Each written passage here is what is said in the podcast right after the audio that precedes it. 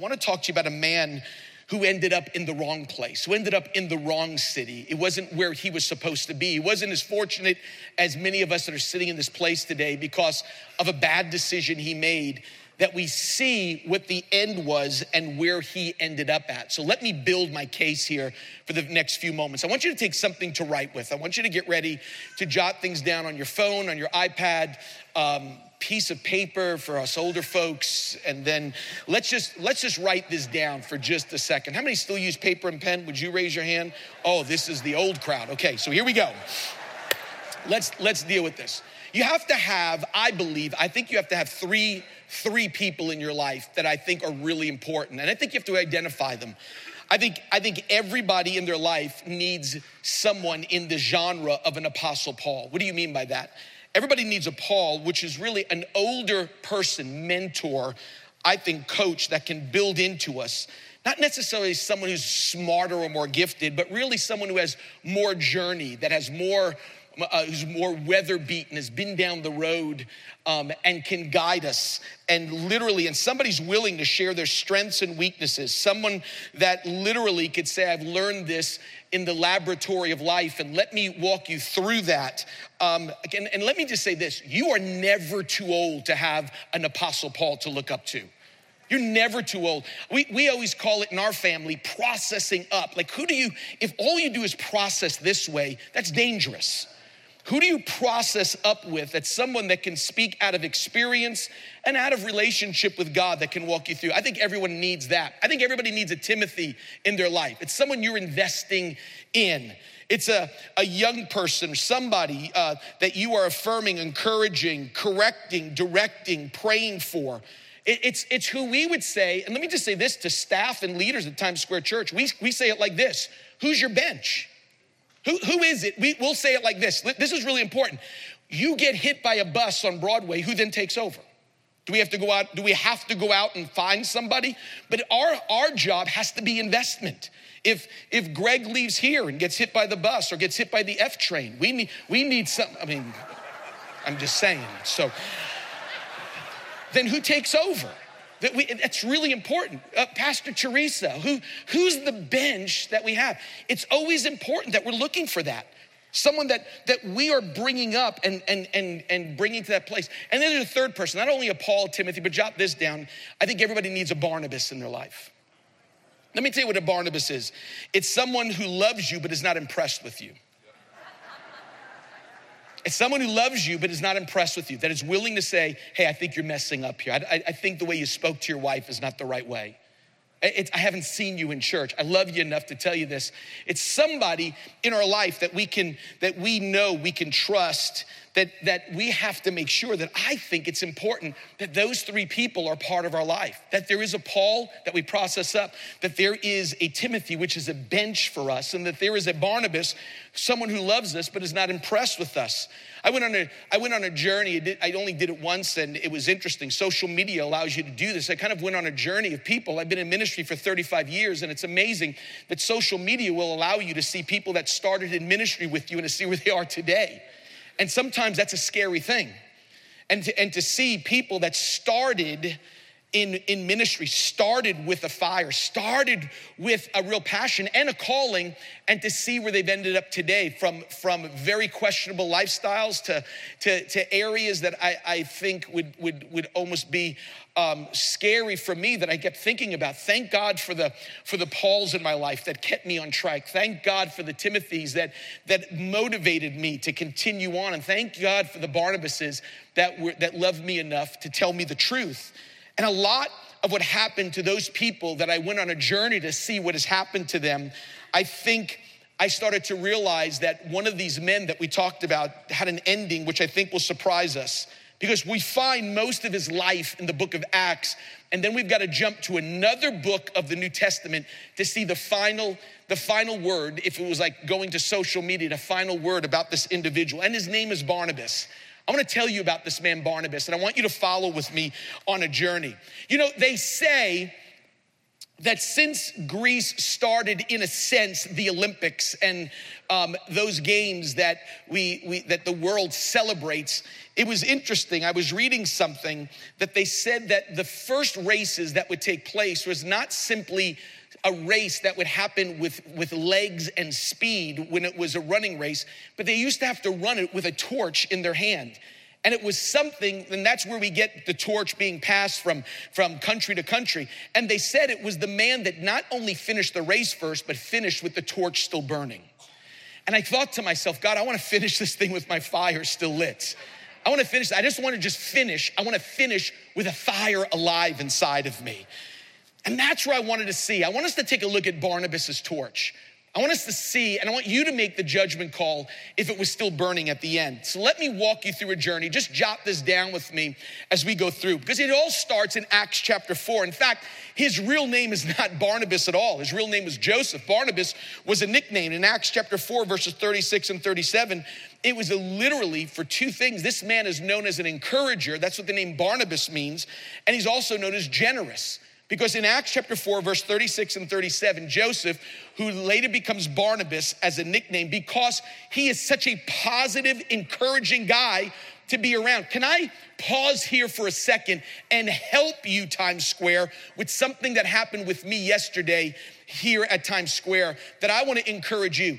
Can I help you? Somebody said this to me, and I had to say, Stop, let's do this the right way. They said, Pastor Tim, I want to just say to you, I, I want to um, encourage you, but don't get a big head, don't get prideful. I said, stop right there. I said, if you're going to encourage me, then do it right. I said, you are not, listen to me, stop saying that. We live in a culture that beats us down. You're not the pride police, okay? Let's just get that straight. If you're gonna encourage them, then just say it. Just don't worry about pride. The Holy Spirit can worry about that. If they're good, so after service at, at six o'clock, if Pastor David does good, Pastor David, I just want to say this to you don't get a big head, but you really did it. Just say you did a good job, okay? Enough of that. Here we go. So here's what I want to just say. He was encouraging and generous, sold a plot of land, and gave everything to the church. Then in Acts chapter 9, we see him show up again. He is a visionary. It's in Acts chapter 9 that the Apostle Paul becomes a Christian. He's on the road to Damascus, and this man who is killing Christians now comes into the church. And in Acts 9 25 through 28, when he gets there, the Bible says that all the believers were afraid of him and that they were, they were not only afraid of him, but they thought he was faking, is what the Bible says. Then Barnabas brought him, the apostle Paul, to the apostles and told him how he saw the Lord. I mean, think about this. What would you do if you just saw Jesus become born again, you show up into the church, and everybody's skeptical about you? You'd almost go, it's better to be out in the world where at least people are real. They don't even believe that I have a relationship with Jesus. I mean, think about this. If it wasn't for Barnabas, Paul could have just threw it all away and said, man, the people in the church act worse than the people out on the streets. In fact, let me say it to you this way, because the Bible says Barnabas took hold of him. Listen to these words. Truth be told, if there was no Barnabas, there may not have been an apostle Paul. Think about that for a second. If Barnabas didn't go, no, this guy's for real, he saw Jesus, we don't know if there would have been an apostle Paul that because somebody believed in him. So think about this. He is an encourager. He is generous. He is a visionary. Saw something in Paul that not even Peter, James, and John saw. Do you know what the other thing is? He was a discipler. Talk about a bench. Acts chapter 11, jot this down, verse 25. He goes and finds Saul again in Tarsus, and what he does is when he found him, he brought him with him to Antioch, spent time there by pouring into Paul, challenging him, and even letting him do ministry with him. It was Barnabas and Paul at this time. So it wasn't like just let me introduce you to the church, but let me grow you in your relationship. Think about that. You are generous, you are an encourager, you are a visionary, you are a discipler. Here's another one Acts, Acts chapter 12, Acts chapter 12, I'm sorry, 13. He is a pioneer. The first missionary team to go out is Paul and Barnabas. It says that in verses two and three that the church, right in the middle of a worship service, separate Paul and Barnabas and sent them out on the first missionary journey. Think of that for just a moment. You have an encourager, you have a generous man, you have somebody who is a visionary, a discipler, a pioneer. And Acts 14 says that God was using them both in a healing gift. Read the story on the first missionary journey. They were calling them uh, Zeus and Hermes because people were getting healed and they had to stop them and say, This is the power of Jesus. So when you think about what was going on, generosity, you think of the encouragement, you think of the visionary to see something in Paul that no one else saw, a disciple, or not just to lead him to Christ or, or to help him into the church, but to grow him, to think of him being a pioneer, to have giftings from God of healing and finally, in Acts 15, he's literally seen as the church spokesman. He is an elder spokesman in the church. The church hit a pivotal moment in Acts 15 of wondering which direction they were going to go and literally facing a racist direction. Do we allow Gentiles even to come into the building? To even be part of the church. And it was Paul and Barnabas, and especially Barnabas in verse 12, that has to stand up. And the Bible says all the people kept silent. They were listening to Barnabas and Paul as they're relating the signs that they saw among the Gentiles. And literally, God would take this man, an encourager, a generous man, a visionary, a pioneer, a discipler, man who had a healing gift, and an elder spokesman in the church. Think about who this man was and then something happened in Acts chapter 15 that I want to read to you. This is where I think something begins to go awry and finds him in the wrong place. Listen to verse 36. And some days, Paul said to Barnabas, Let us return and visit the brethren in every city in which we proclaim from the first missionary journey and see how they are. Verse 37 Barnabas wanted to take John, called Mark, along with him. But Paul kept insisting that they should not take him along because they deserted him in Pamphylia and had not gone with them to the work. Now, Times Square, look at verse 38. And there occurred such a sharp disagreement, they separated from one another. Barnabas took Mark with him, sailed away to Cyprus, and Paul chose Silas and left him, being committed by the brethren to the grace of the Lord. He was traveling through Syria and Cilicia and strengthening the churches. So I want you to think for a second, Barnabas, one more time. Think about this. An encourager, he's generous, he's a visionary, he's a discipler, he is a pioneer, first missionary team. He's a he has a healing gift. He's the elder spokesman at the Jerusalem Council. And there's no more mention of this man except one more verse.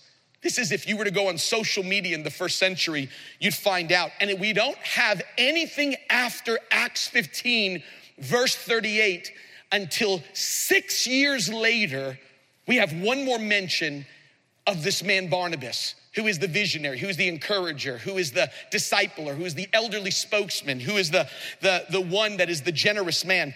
And let me read to you the final story of a man that I'm not sure ended up in the place that he was supposed to be. Listen to Galatians chapter 2, verse 11.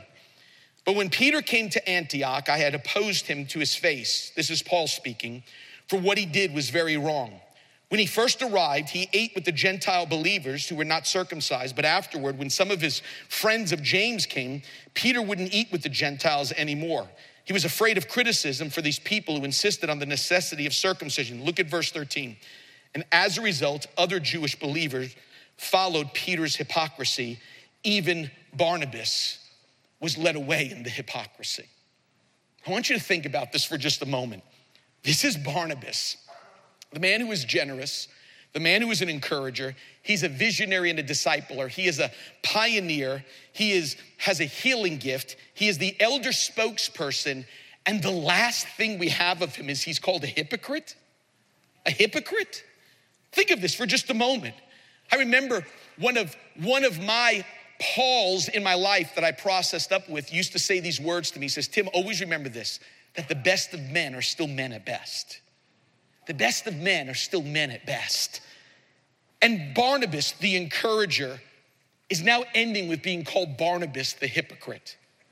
Barnabas the encourager is now finding himself in a city where I where I was hoping to be in Jamaica. God said you need to be in Detroit because that is going to begin to change the trajectory of your life. And really, for me to end up in Jamaica would be like Barnabas because it's like Barnabas ending up in Galatia.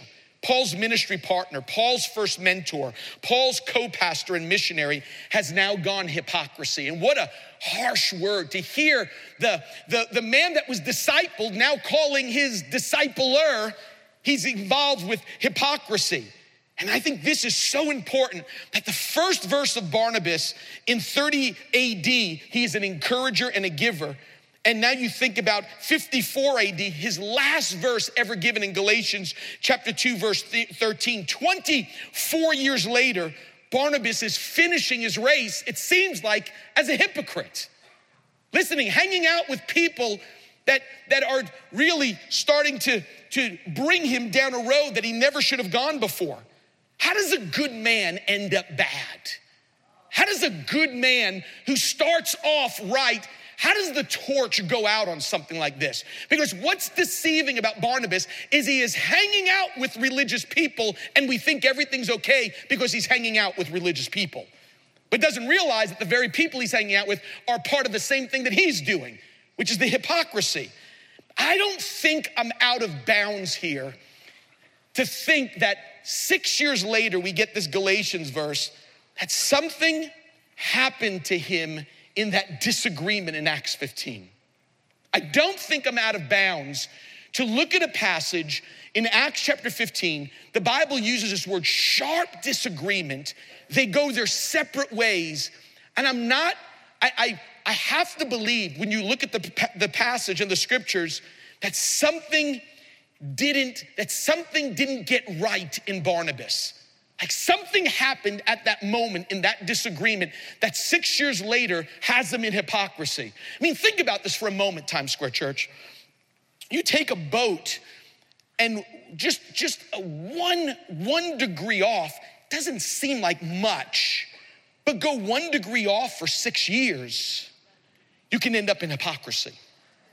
Like just to be here, to not have somebody in your life to kind of correct the one degree. Someone in your life, not kind of just go, let's get that back in, in line, but to continue on with something that's in there and to go on for six years, you end up where Barnabas did, which all of a sudden you go from encourager and you end up six years later because you didn't deal with something there and you end up in hypocrisy.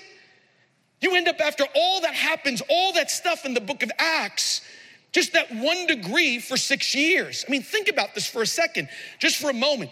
Acts 15 on that second missionary journey to Galatians 2 is six years.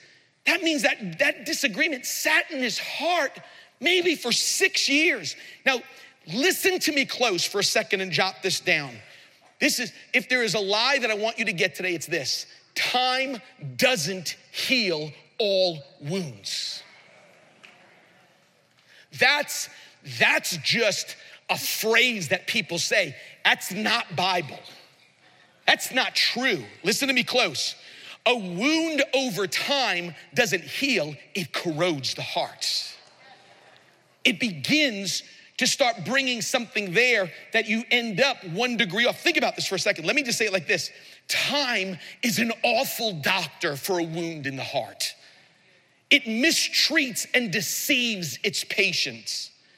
Because the only thing that heals wounds is forgiveness, not time. Forgiveness doesn't heal. I mean, time doesn't heal. Forgiveness and what happens is when something gets broken, when a heart gets broken, when a spirit gets broken inside of us, if it's not dealt with, the longer it goes on, the more off course you become. That's the danger that goes on. That's why it's so important for us to understand this. I know we're right in the midst of here in New York baseball season and everybody's excited about the Yankees that they're doing so well with a, with like six people on the injured reserve. Let me let me give just a baseball thought here for a second, okay? Just a thought, okay? Everybody goes watch it, or Met uh, fan. So let me just say this to you today, just for a second. So let me go all the way back to the 30s. Considered to be one of the greatest pitchers ever in the 30s. In fact, there was only two people in the last 80, 90 years that literally had 30 game season, 30 game wins in a season. One was Denny McLain for the Detroit Tigers, and another man is someone that we know his name by his, by his nickname, kind of like Barnabas. His name was Dizzy Dean. They were on the path, his team was on the path to becoming, literally going to the World Series. And what took place literally ended his career. He was playing in the All Star game, and when he was pitching, a ball during the All Star game hit him and, and broke a bone in his left foot. What happened was, because he wanted to win the World Series so bad, he still pitched the entire season with a broken foot. And in order to do that, when you're throwing a ball, you've got to put a lot of weight. You've got to end with a lot of weight on that foot. But what he did was, he found a way to not put the weight there, but to really change his arm trajectory and to throw it. And they said, throwing the way you are and as fast as you are literally ended his season in two years. Because what he did was he adjusted because of something broken and he adjusted and ended his season.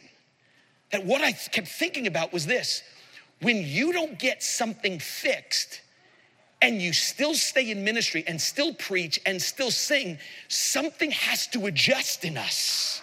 Something dangerous that literally, look at me for a second, listen, choir. If there's something that got stuck here, you have to adjust. You can't sing certain words, you can't say certain things when you know that there is a wound inside of you. You can't lead and preach certain ways if there's something inside of you. Because when you do, now you have to switch your pitching motion. And what that does is shorten your longevity because now you're broaching a place called hypocrisy that literally can destroy what's going on inside of your hearts. This is for all of us. This goes for everyone, starting with me. Listen, if a relationship is broken, and you don't address it and try to fix it, then we adjust our Christian walk. We adjust our words. You can't finish well. The torch doesn't doesn't burn. You can't finish well with unforgiveness. I had a close friend or a friend of the family that I remember going to a funeral and while we're at the funeral the the the child this let me let me say it like this because David Wilkerson was involved with this. There was a family many, many decades ago that had a child that was had a terminal disease and they asked brother Dave to pray for the child. And while he was praying the Holy Spirit spoke to brother Dave and said I'm not going to heal this child. I'm going to take him home for whatever reasons. And brother Dave wrote a letter to them and said I've been praying and I want you to know that God is going to take your child but he's gonna comfort you. He's gonna be with you in this. That person took that note, folded it up, and carried it for 40 years. And I saw the note at a funeral when, when all of a sudden at a funeral, they opened it up. It was literally falling apart because it's been opened and closed to show so many people saying, Look what he said. Look. And what he said was true. The Holy Spirit did speak to him, and for whatever reason. And literally, for 40 years, they're carrying around a note to show people. And all I'm watching is their whole life 40 years of something getting in.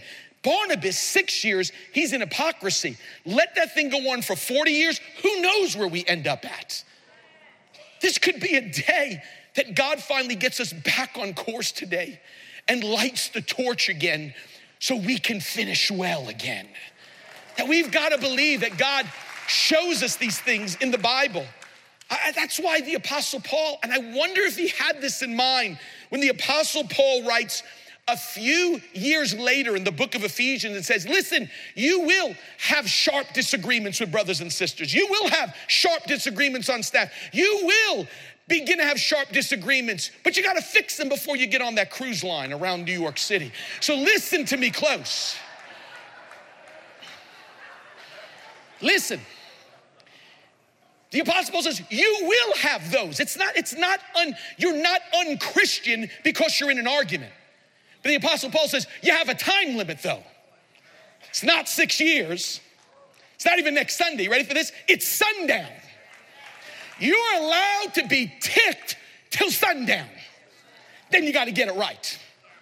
Listen to what the apostle Paul said. Listen to these words. Jot this down. Ephesians 4 26 and 27.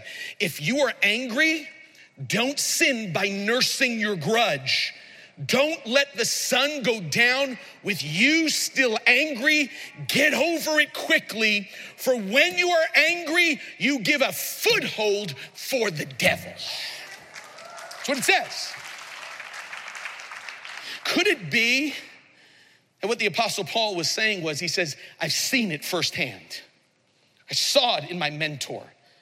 I saw it in my in my in my person that discipled me that I processed up with. I saw it with my ministry co-partner that he let the sun go down on his wrath and all of a sudden the 1 degree is going now a day. It's gone a week, it's gone a month, it's gone 6 years.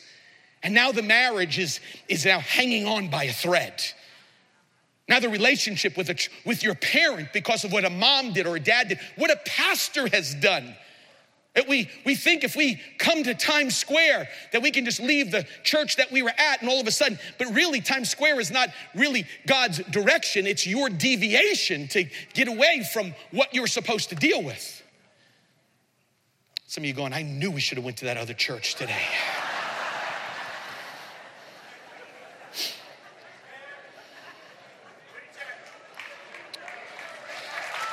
I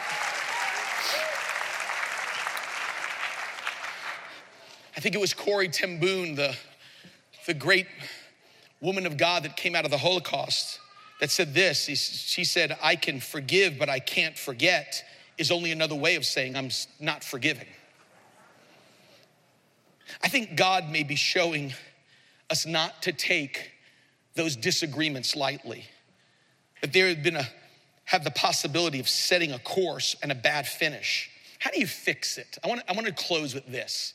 How do you fix that? Let me be practical and then let me end with the big picture. I want you to get this today because I think we've got to get, I don't want you going for six years. I don't want you to have a note for 40 years. But I want to help you today for just a moment. Just very quickly, I want to speak to you, not what the person did. I want to help you so you don't get off course today. And you need to write this down.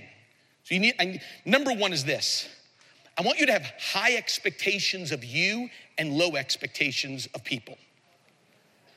Pastor Tim, that, that could just stay with me. High expectations on you, low expectations on them. Because what I want you to do is, I want you, as you make the journey to make something right, have no expectation that they're going to apologize have no expectation that they're going to own it. I'm having i'm saying put the expectation on you. Because some of you won't forgive because they won't own it. Some of you won't forgive because they won't apologize. And i'm telling you you can forgive without an apology from them. And some of you have gotten one degree off, and because they haven't done their part, you haven't done your part. And I'm telling you, the expectation needs to be on you, not on them. So we start. Does that make sense? Okay, stay with me because this is gonna this is gonna get I'm I'm gonna be in your grill for just a second here. So just stay with me. High expectation on you, low expectation on them. This is you making it right, not them making it right. Number two, you apologize for holding a grudge and not making it right. You apologize. What? You apologize and said, I need to come to you. High expectation on you, low expectation. Well, what if they, what if they don't own it? Doesn't matter. You're not going to Galatia. You're not gonna end up in Galatians 2. You're, not, you're gonna end up in the right place. So, number one is high expectation on you, low expectation on them. Number two, you're gonna apologize for the grudge that you held for what you for what you didn't say i should have come to you and i didn't have a chance to come to you i want and then you're going to say this number three Get ready, you're gonna have to choke this out. Please forgive me.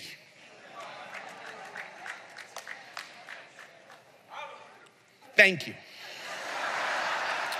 High expectation on you, low expectation on people. Number two, you are gonna begin to apologize for holding it, and you're gonna say, Please forgive me. And you're gonna end, number four, by praying for them. this is the worst service I've ever been to in Times Square church history. No, I just gonna get your torch burning that when you finish this thing, you're gonna be right on course and finish the right way today.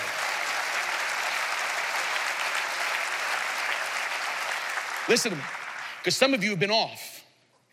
You've, you've, corrected your playing, you've corrected your singing, you've corrected your leadership, and today we make this right. So we go like this high expectation on me. I want you to forgive me, please. I've held a grudge. And they're gonna look at you like, and, and they're gonna pretend that you're the person, like you're, you're the problem, and that's okay. And that's you're gonna go, please forgive me, not with an attitude, forgive me, okay? You're gonna say it the right way. There's none of this. There's none of this. You're gonna say, please forgive me, I've held a grudge. Can I pray for you? And at that point, back on course. At that point, we don't end up in Galatia, we end up with a fire still burning inside of our hearts and lives. Let me let me close. I want Greg, since he's still alive, I want you to come.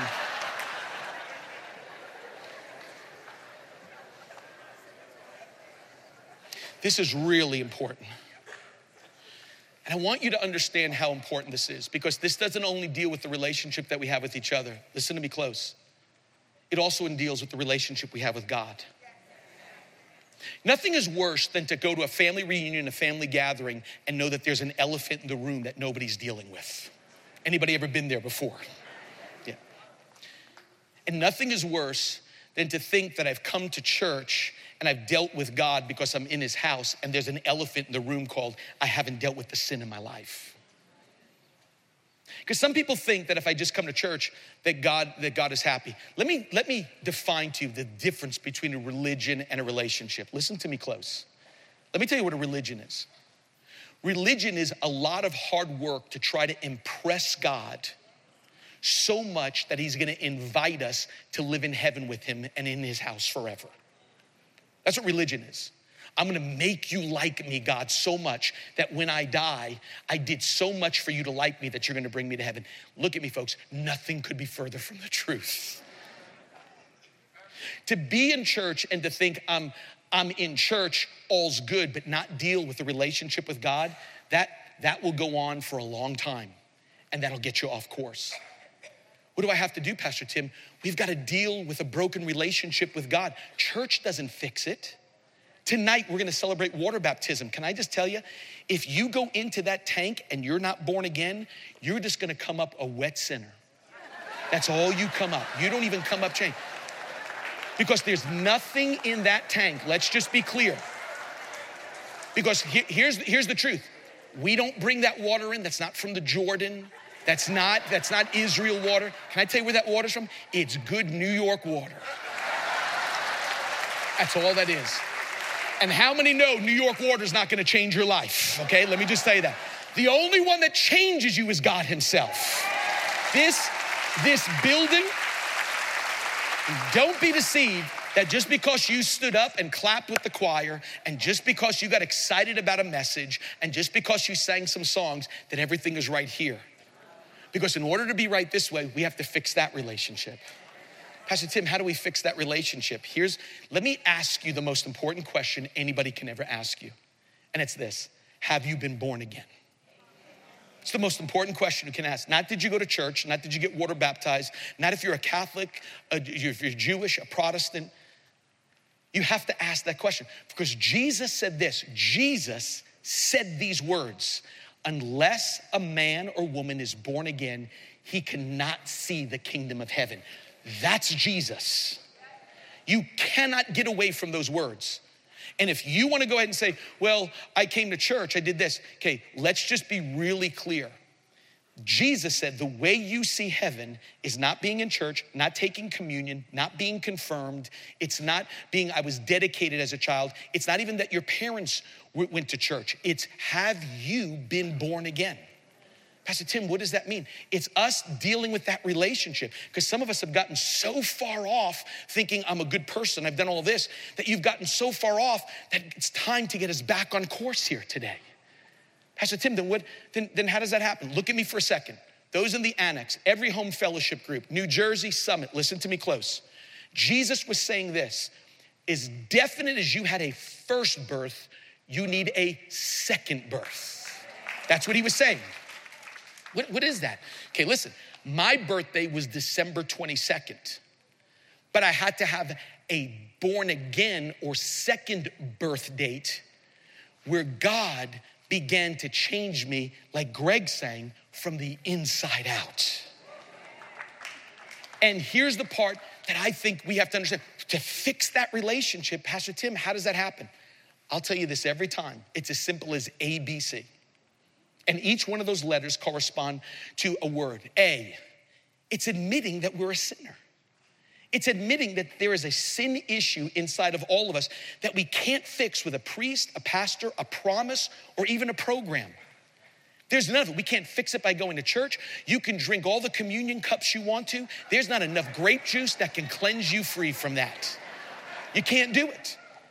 You can try to act, you can make promises. I'm not doing this again. I'm not doing this again. I'm not doing this again. And we end up breaking promises. And today we've got to come and realize that there is a broken part of us called sin that we can't fix ourselves. We can try to fix the outside, but it's the inside that has the problem. Pastor Tim, then what do we do? That's the B word. That's believe that Jesus was sent by God the Father to fix the relationship with Him. How does that happen? When he died on the cross, he died in my place. He lived a life that I couldn't live, died a death that I should have died, and gave me a heaven that I didn't even deserve. That's exactly what God has come to do for everyone here. God loves us enough. He is trying to fix the relationship, the disagreement, the sin issue between you and God today. And you can't fix it by just showing up today. It has to be a decision to go, just like you would go to a person God, forgive me. Come and change me from the inside out. Some of you have sat here, you've sung, and you've listened, but today could be your second birth date. Because if you can fix you, then why would God have to send his own son to die for you? If you, if you, listen to this, because if you can fix you, then God sending Jesus through the abuse of the cross is the worst case of child abuse in human history. But we can't fix us, but God can. It's A, admitting I'm a sinner, B, believing that God died for me, and C, confessing Him as Lord, saying, You're the boss now, you're in charge of my life. Religion wants you to come on Sunday, relationship wants to see you every single day. Religion, religion asks for 10 a.m. on Sundays. That's what religion does. Religion says, Come at 10 a.m. and sing the songs and be part of a club. Relationship says, Now God is in charge of my life. God is the one who's in charge. I want everybody here to bow your head with me, please annex, balcony, main floor, summit, Jersey campus, every home fellowship group, I want you to listen to me close. The most important question is as that disagreement between you and God, because we are born with a disagreement between us and God that has to be fixed, and today can be fixed by being born again. How do I get to heaven? You have to be born again. In fact, Jesus said these words You must be born again. Times Square can't get you to heaven. This church, we can't get you to heaven. Jesus can. And today can be a second birth for you today. I, I, I want to pray a second birth prayer, a born again prayer with you today. And with every head bowed and every eye closed, I just want to ask you that question Have you been born again? And today could be that day. Today is the day that it all changes for you. You may have been off course, but today we get back on course. This is the moment that we know. It's no prayer that changes you. This is the day that we go, God, this is me. You don't, and some of you are, are, are, are trying to figure out, well, I, have done this and I'm, I'm presently doing this. I'm, I'm just telling you, you don't get good and come to Jesus. You come to Jesus and he makes you good. Don't try to fix yourself up. Come, come with all that's inside of you and let him start the process. And if you're here today and say, Pastor Tim, when you when we pray that born again prayer, I want to be part of that. I want to start a journey. Okay, listen to me close. Perfect people don't go to heaven. Forgiven people go to heaven. And if you're here today, I want to start that journey with God. I want to be born again. I want that disagreement between me and God to be fixed. If that's you, and you're here today and say, Pastor Tim, I want to begin that journey. Every head bowed, every eye closed, and say, Put me in that prayer. I want to be part of that. Would you just raise your hand right now? Hold it up as high as you can. As high as you can. Keep them up as high as you can. Balcony, main floor, keep them up. Here's what I'm going to ask you to do keep them up. I want to pray with you right now. Would you just, and let me say, you won't even have to be embarrassed because these people are going to cheer crazy for you. If you have your hand up, would you stand up and walk down here and meet me right here quickly? balcony, and there's people, just stand up. Balcony, stand right up. Come on. If your hand's up, stand up. These people are gonna let you out, and we're gonna clap. I want you to come down here quickly. Balcony, come on down. This is gonna be a great moment for you. Come on. Hey, come on, Times Square. Let's begin to thank God for them coming down. As they come, let's all stand. Come on. As they come, put your hands together. As they come, this is a new day for us today. I'm so excited. I'm so excited today. This is going to be a second birth date for you today. Balcony, our ushers are going to let you down. And in fact, as you stand up, our people are going to excitedly let you through. In fact, some of them may tap you on the shoulder going, way to go. That's awesome. That means we're excited for you today. We're excited for you today. Come on, come on down. Come on. Get closer because I want to pray with you this is, and we're gonna wait just a few minutes because some of the balcony people are making their way down. You being down here is exciting to us. Because you know what you're doing? You're fixing that relationship with God. How many know we've tried to make promises and they just don't, they just never work out? But we can't. What happens is when God comes and lives inside of us, then He works from the inside out. And that's what makes this exciting. So I want us today, before I know we're gonna end with some baby dedications, but this is, before we dedicate these babies that were born physically, we've got to pray with these that are being born spiritually today, is what we're to do. So we just want to wait just for a second. I'm so excited. We're all to pray this together. So this is a prayer we're to pray. And literally, it just, we're just saying, let it come from your heart. This is, this is God who loves you so much. He sent his own son to die for you. And this today, we're waiting for you. We want you to come down. We don't want to miss you. So we want to see you down here. So excited. Times Square. This is why we exist. This is why we exist. You got to take care of your sharp disagreement with people. They're taking care of it with God today. And that's what makes this exciting. Hey, I want us to support them. I want all of us to pray this together. Come on, let's say these words out loud. Would you close your eyes and say this? Dear Lord Jesus, I believe you're the Son of God. I believe that on the cross, you took my sin, my shame, and my guilt, and you died for it. You faced hell for me so I wouldn't have to go. You rose from the dead to give me a place in heaven, a purpose on earth, and a relationship with your Father. Today, Lord Jesus, I turn from my sin to be born again. Come on, now say this with me God is my Father, Jesus is my Savior, the Holy Spirit is my helper, and heaven is my home. In Jesus' name, Come on, put your hands together.